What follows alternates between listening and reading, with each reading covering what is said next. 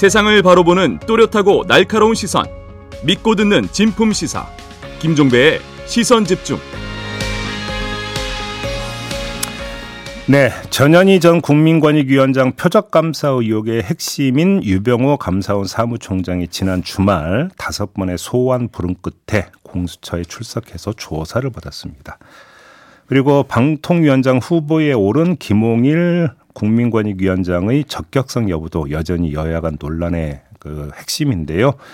이 두 가지 문제에 대한 이분의 견해가 궁금해서 스튜디오로 모셨습니다. 전현희 전 국민권익위원장과 함께합니다. 어서 오세요. 안녕하세요. 유병호 사무총장의 공수처 출석 장면을 지켜보셨을 것 같은데 네. 소, 소회가 어떠십니까? 어, 정의가 실현되고 있구나. 아, 그렇게 생각하셨어요? 예, 생각을 했고 그리고 반드시 음. 정의가 실현돼야 된다라는 생각을 했습니다.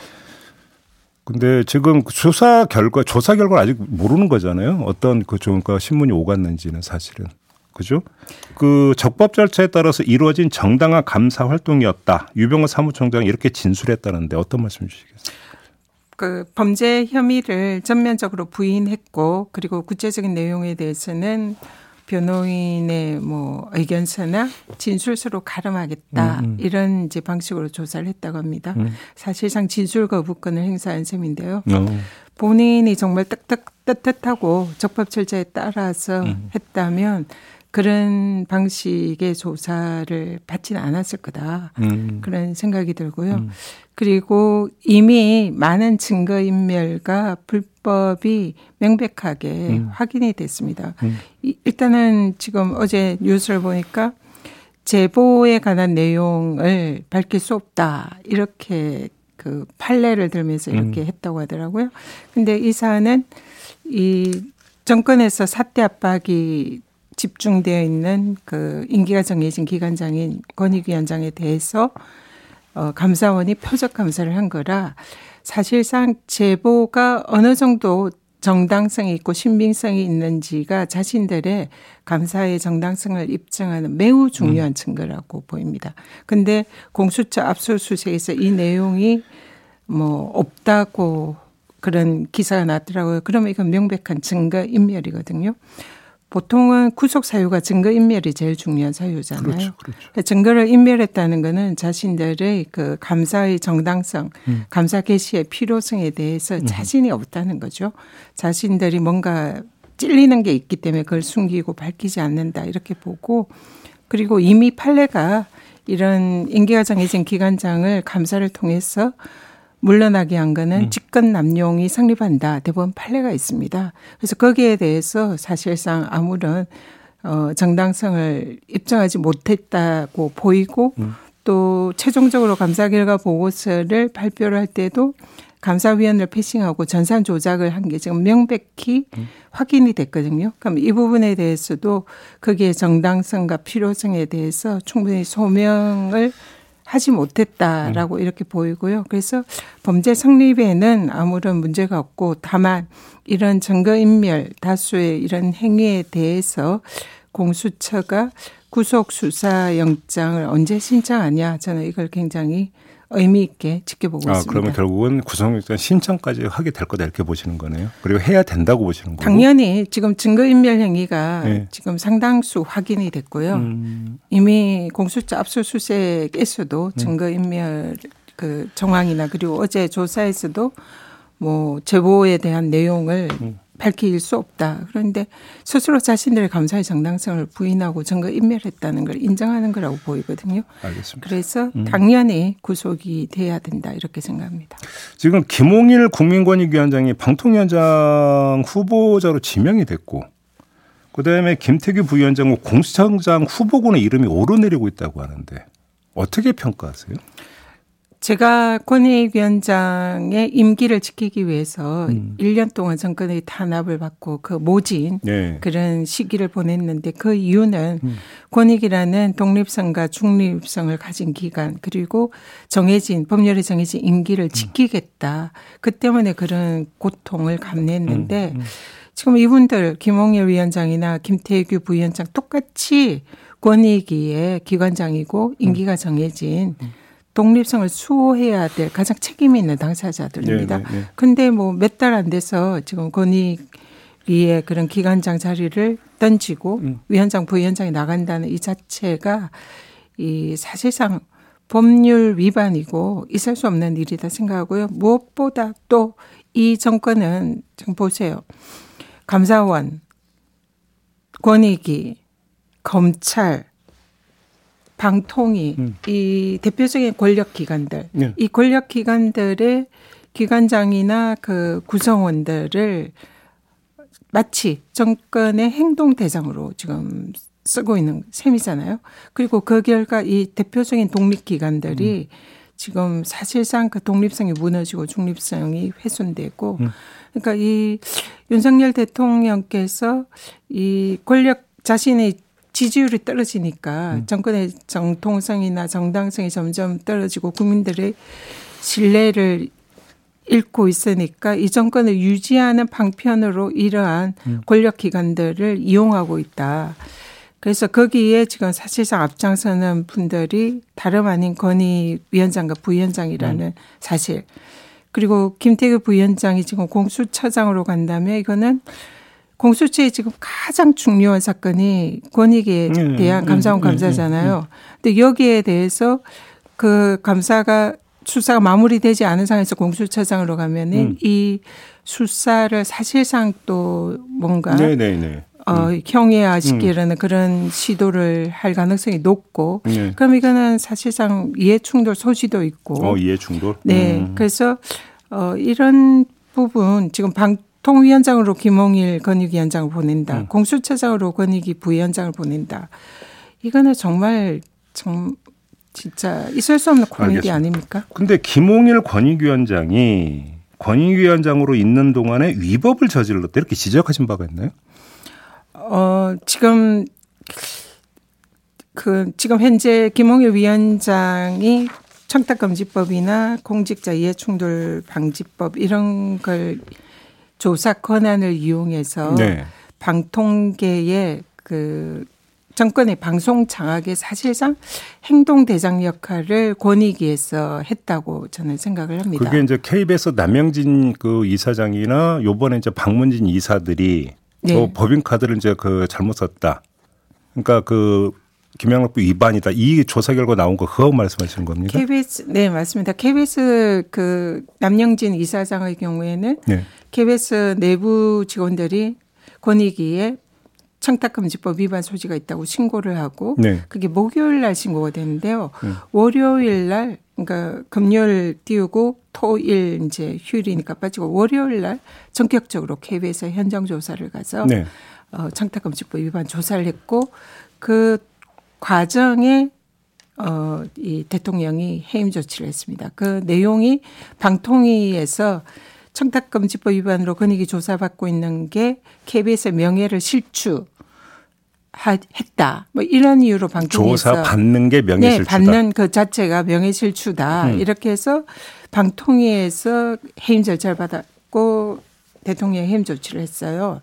그리고 박문진도 똑같이 MBC에서 이 특정 이제 MBC 직원들이 음. 권익에 똑같이 신고를 해서 지금 같은 절차를 밟았거든요. 근데 그렇게 빠르게 조사에 임하는 게 문제가 있는 겁니까? 제가 권익위원장으로 있을 때 그리고 제 전임 권익위원장들의 예, 예, 경우에는 예. 어, 제가 알기는 단 한 번도 이런 일이 없었습니다. 신고가 들어와도 그 신고에 대해서 신고자를 먼저 조사하고 예.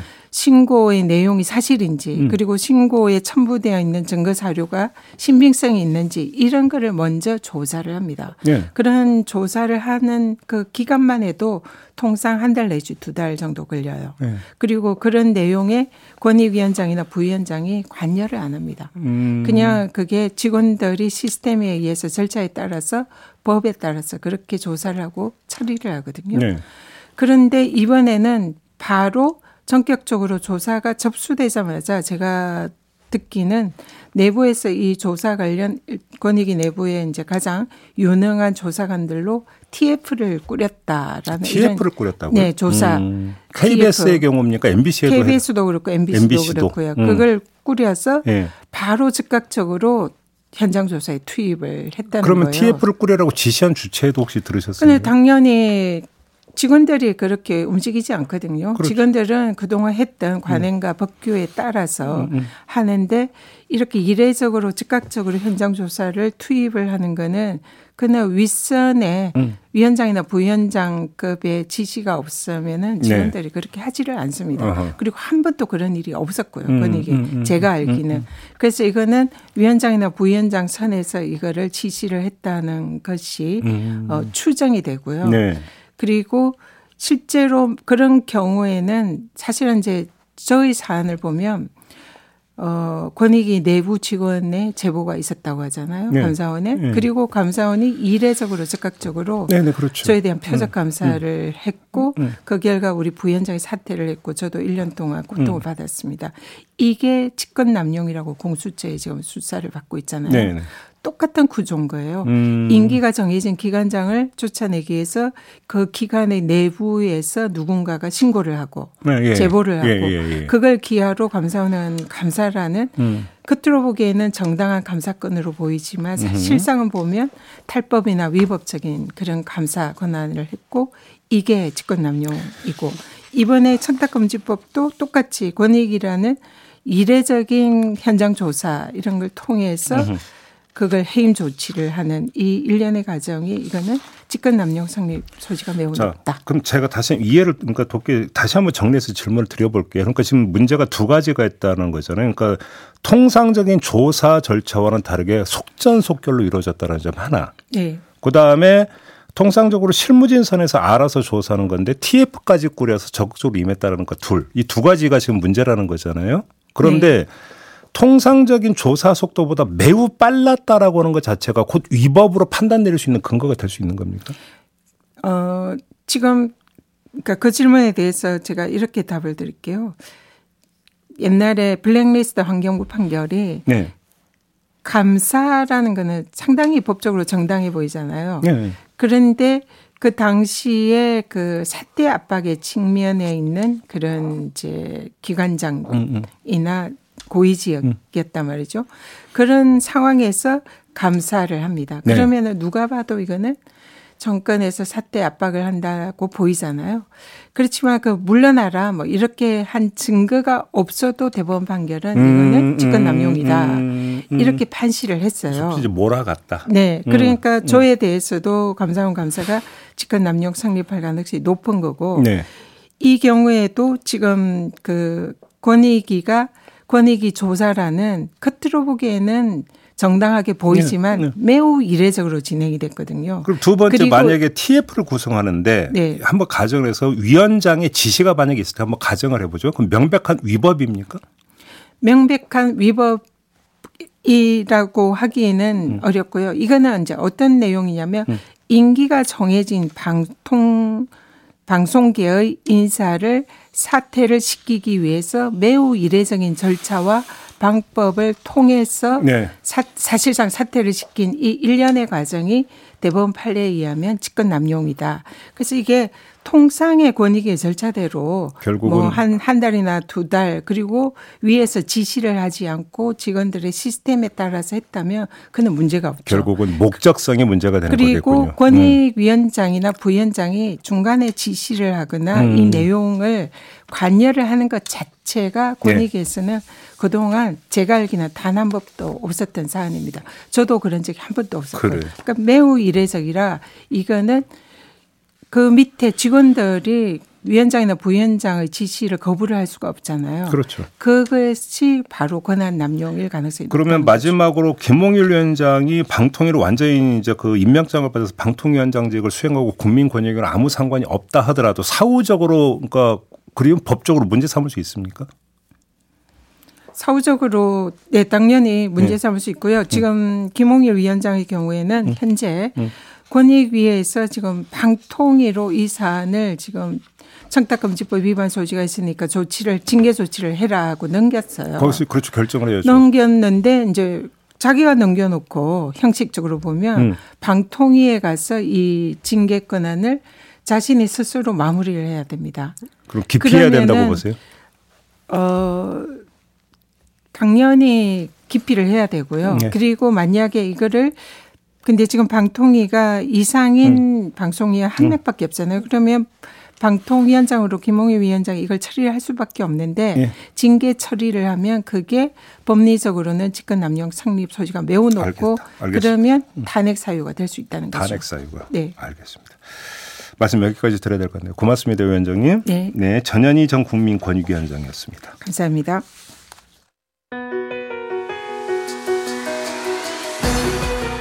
함께 가야 할 길을 묻습니다. 김종배의 시선 집중. 네, 인적이 드문 도로변이나 번화가 한가운데에 자리 잡고 있는 경찰 치안센터를 보신 분들이 많이 계실 텐데요. 최근 경찰이 조직 개편을 추진하면서 대도시에 위치한 치안센터 202곳이 당장 없어질 예정이라고 하는데요. 왜 이런 결정을 하고 왜 이렇게 추진하는지 궁금해서 전국 경찰 직정협의회 민관기 위원장 잠시 연결하도록 하겠습니다. 나와 계시죠? 네네 안녕하세요. 일단 먼저 그 이해를 돕해서 잠깐 설명 말씀을 부탁드리면 치안센터는 파출소고 뭐가 다른 겁니까? 아, 네네. 보통 그 치안센터는 그 우리가 그 지구대 파출소 단위보단 네. 좀 작은 단위라고 보시면 되고요. 파출소보다 작다. 음. 네네. 본- 보통 그 뭐 지구대는 한 50명 정도 근무하고 파출소는 한 10명 정도 예, 근무하는데 예. 네네. 이 치안센터는 한명 정, 한 명이 근무를 하고요. 음. 그다음에 이제 주간에만 근무를 합니다. 네. 이제 뭐 담당은 뭐 이제 뭐 민원 상담이라든가 음. 교통 업무, 음. 또 이제 관내 순찰 등 뭐 이 정도 그좀 일들을 처리를 하고 있습니다. 근데 그 치안센터가 지금 전국에 그 952개가 있는데 네네. 이 가운데 202개를 지금 줄이겠다라는 거잖아요. 처음에는 576개 줄이려고 했다가 202개가 됐다고 하는데 왜 줄이겠다고 하는 겁니까? 뭐 결과론적으로는 그 예산을 확보하지 못했다 경찰청에서 예. 그다음에 인원 확보에 실패를 했다 음. 이렇게 보여지고요. 예. 그 한 576개를 줄이려고 했는데 그 2, 3급지 그 면단이요. 예. 여기는 그 반발이 너무 심해서 어. 이번에 줄이는 202곳은 대도시권이거든요. 네. 서울이 한, 한 101군데, 그 다음에 부산이 50군데, 뭐 대구가 한 24군데 이렇게 해서 그 광역 대도시권만 202개소를 줄이는 겁니다. 예. 결국은 뭐 그 인원과 예산을 확보하지 못했다, 경찰청에서. 그러면 치안센터를 없애면 거기 배치됐던 경찰관은 어떻게 활용하겠다는 거예요? 뭐 한 그 지금 수치상으로는 한 160명 정도 되거든요. 네. 이제 그 근처 지구대 파출소로다가 재배치 한다는 겁니다. 음. 근데 이제 과연 이제 시안센터를 없애서 그 사람들을 지구대로 배치를 하면 이게 과연 현장 대응력이 높아질 것이냐 아니면 치안센터를 그대로 두고 그 동네 주민들의 치안을 지키는 것이 치안 그 현장 그 대응력 강화에 좋을 것이냐 예. 이런 부분인데 저희 현장 경찰관이 봤을 때는 예. 결국은 경찰청에서 그 예산 확보 예산이 보통 그 한 지금 아까 말씀드렸지만 970 몇 개죠 한 1000개 가까이 되는데요. 952개. 네네 예. 한 27억 정도 됩니다 연간 그 예산이요. 950 952개 운영하는데 27억 정도 든다고요? 네네 연간 그러니까 예. 한개 치안센터가 연간 한 280만 원 정도요. 그 사실은 한 달에 28만 원, 한 25만 원 정도밖에 안 들어가거든요. 아니 근데 그거 아끼려고 지금 202개는 없앤다라는 거예요? 그렇죠. 그러니까 저희들이 황당한 거예요. 아니 이 발상이 어떻게 시작이 됐던 거예요, 이게? 이제 그 이상동기 범죄 때문에 발생이 됐는데요. 예. 저희 이제 현장에서도 이제 이야기를 하는 부분이 그거거든요. 음, 저희들이 그 강력 범죄 중에 한 10% 정도가 네. 우리 중증 정신 질환자들에 의한 범죄거든요. 예, 예, 예. 그러니까 묻지마 범죄잖아요. 예. 과연 이게 우리 그 경찰의 예방 활동만으로 음. 그 대응이 가능한 거냐? 그렇죠. 예. 아니면 그 보건복지부의 그 중증 정신 질환자 관리의 체계를 좀 바꾸고 예. 좀 전문적으로 좀 관리를 해야 되지 않느냐? 음. 이 부분이거든요. 예. 그런데 결국은 뭐 이상 동기 범죄 예방 활동을 하겠다. 이렇게 해서 치안센터를 폐지하고 그 인원을 그 지구대 파출소로 해서 현장 대응을 하겠다는 건데 사실은 치안센터를 폐지하는 것과는 전혀 별개의 문제를 보고요. 그 내부를 들어가 보면 예산을 확보하지 못했기 때문에 치안센터를 기재부로 이관하면서 그 그런 조건으로 다음 예산을 확보하려고 하는 차원이 아닌가 이렇게 생각을 합니다. 기재부로 이관하는 조건이라는 게 이 치안센터에 건물도 있고 땅도 있는 거잖아요. 그렇죠. 그걸 전부 그 기재부에다 반납을 하는 거죠. 그럼 기재부는 그거 반납받아서 이거 뭐 매각하겠다는 건가요? 뭔가요? 그 이제 어떻게 활용할지는 저희가 저 그것까지는 잘 알 수 없고요. 예. 다만 이제 이게 그 어찌 보면 치안센터도 주민들의 재산 아닙니까? 그렇죠. 네네. 이거를 뭐 어떻게 보면 중종 종종 땅이라고 보면 될 것 같은데 예. 20, 23대 경찰청장이 음. 이걸 왜 종종 땅을 팔아버리냐는 거죠. 아니 근데 저는 제일 이해가 안 되는 게 예, 주민들 주민들의 의견도 없이. 아니 경찰관은 그 서민들의 삶에 가장 가까이 있는 게 가장 좋은 거 아닌가요? 맞습니다. 아니 그러면 치안 센터를 늘려도 부족한데 없앤다는 건 거꾸로 달리는 거 아닌가요? 네. 결국은 정책이 그 국민을 위한 치안 정책을 하, 는 건지 예. 과연 어, 누구를 위한 치안 정책을 하는 건지를 지금 현재는 알 수 없는 무게 속 상황이라고 좀 보시면 될 것 같습니다. 그, 아니 그러니까 이거 뭐 이렇게 찬반을 떠나서 일단 좀 잘 이해가 안 돼서요. 오히려 늘려야 네. 되는 거 아닌가 싶은 생각이 드는데 서울 같은 하니까. 경우는 서울 같은 경우를 따진다면 지금 101곳을 지금 폐쇄한다는 건데요. 네, 아시지만 뭐 교통량이 증가하고 네, 그다음에 뭐 키로수는 1km밖에 되지 않지만 막 30분, 1시간씩 올 때가 있지 않습니까? 네, 네, 네. 그래서 사실은 예전에 지구대를 파출소화 시킨 거거든요. 음. 세분화 시킨 거거든요. 음. 근데 지금 다시 그 인원과 예산이 없으니까 없애겠다. 이건 좀 말이 안 된다는 거죠. 알겠습니다. 이건 뭐 우리 청취자 여러분들 한번 판단에 좀 맡겨보고요. 시간이 얼마 안 네. 남으면 짧게 네. 그 갑질 파출소장 갑질 사건 피해자 박인하 경위에게 감봉 3개월 징계를 내렸어요. 반면에 네. 가해자인 파출소장은 견책 처분에 그쳤고 네네. 한말 어, 떻게 평가하는지 한 말씀 좀 부탁드릴게요. 짧게. 그 저희들이 그 일단은 보복 감찰로 판단을 하고 있고요. 예. 그다음에 우리가 그 징계위원회 절차상 문제가 없는지 사실 좀 법적 부분을 좀 들여다 봐야 될 것 같아요. 네. 그다음에 이제 그 이의 신청하고 행정 소송 등을 진행하면서 네네. 나는 그 피해자가 좀 마음의 상처를 받지 않도록 그러니까요. 좀 도와줄 예정입니다. 알겠습니다. 자, 오늘 말씀 여기까지 들을게요. 고맙습니다, 위원장님. 네 네 감사합니다. 네, 전국 경찰 직장 협의회 민관기 위원장이었습니다. 네, 기상청 연결해서 오늘 날씨 알아봅니다. 곽지연 리포터. 네, 이번 주는 비와 눈 소식이 잦고요. 이번 주말부터는 이제 강추위도 찾아오겠습니다. 오늘과 내일 전국적으로 겨울비 치고는 꽤 많은 양의 비가 내리겠습니다.